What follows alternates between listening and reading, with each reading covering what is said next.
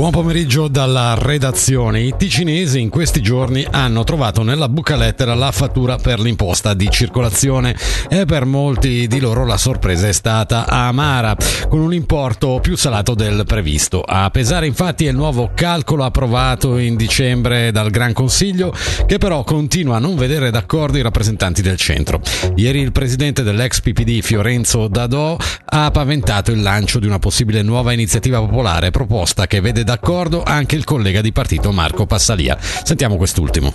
Se ora vogliono di nuovo giocare sull'imposta di circolazione e anche sulla volontà popolare, è ovvio che condivido la, la visione di Dadò. Ma tanto più che a far arrabbiare è, è il fatto che a pagare di più ora sono i veicoli elettrici, quindi quelli che eh, dal punto di vista della sostenibilità ecologica sono i più virtuosi, e anche i veicoli familiari che sono quelli più pesanti, mentre veicoli anche sportivi e comunque relativamente leggeri si ritroveranno a pagare di meno. Quindi è veramente un, un risultato non auspicato questo. Netto no del Consiglio di Stato alla riduzione del canone radio-televisivo e alla proposta del Consiglio federale di fissarlo a 300 franchi, quale soluzione intermedia tra il canone attuale di 335 franchi e quanto richiede l'iniziativa popolare 200 franchi bastano.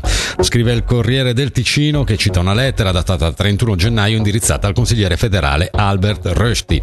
Qualsiasi riduzione del canone radio-televisivo, afferma il governo ticinese, aggraverebbe la già difficile situazione economica della SRG SS SSR e condurrebbe inevitabilmente a un rapido sgretolamento del servizio pubblico. A questa presa di posizione del governo sul canone, l'Udici Ticino risponde attraverso un comunicato. La prospettiva descritta dal Consiglio di Stato a seguito di questa lieve riduzione, scrive l'Udc, del budget a disposizione della SSR RSI è volta unicamente a prendere le difese dell'azienda in modo del tutto acritico, senza affrontare il tema del servizio pubblico in modo ampio e costruttivo. Nella nota si ricorda inoltre che a favore dell'iniziativa popolare 200 franchi bastano, dal Ticino sono state raccolte più di 30.000 firme firme.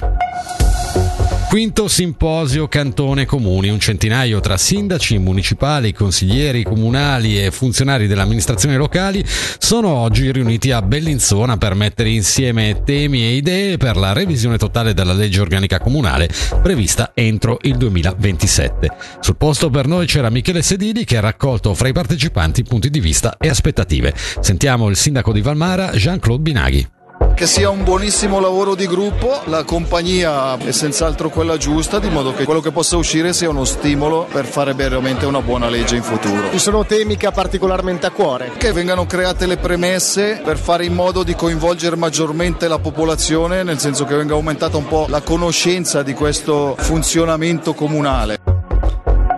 Lingua terra madre. Con questa linea guida la Casa della Letteratura per la Svizzera Italiana ha annunciato oggi il ricco programma delle sue attività per il 2024, che dopo un'anteprima fuori casa alla Finanda di Mendrisio si aprirà ufficialmente nella sede di Villa Saroli a Lugano il 24 febbraio. Abbiamo chiesto al presidente Fabiano Alborghetti quali saranno alcuni degli appuntamenti cardine.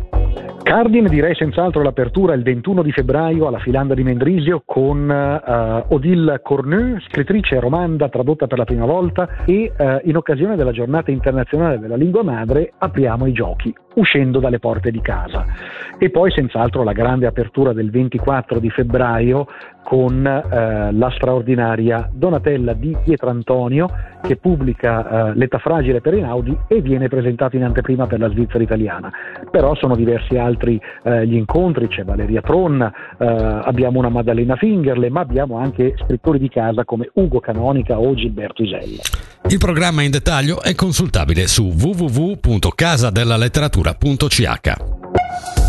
La meteo, passaggio a tempo in prevalenza soleggiato, nel corso del pomeriggio arrivo del Favonio, massime sui 13 gradi.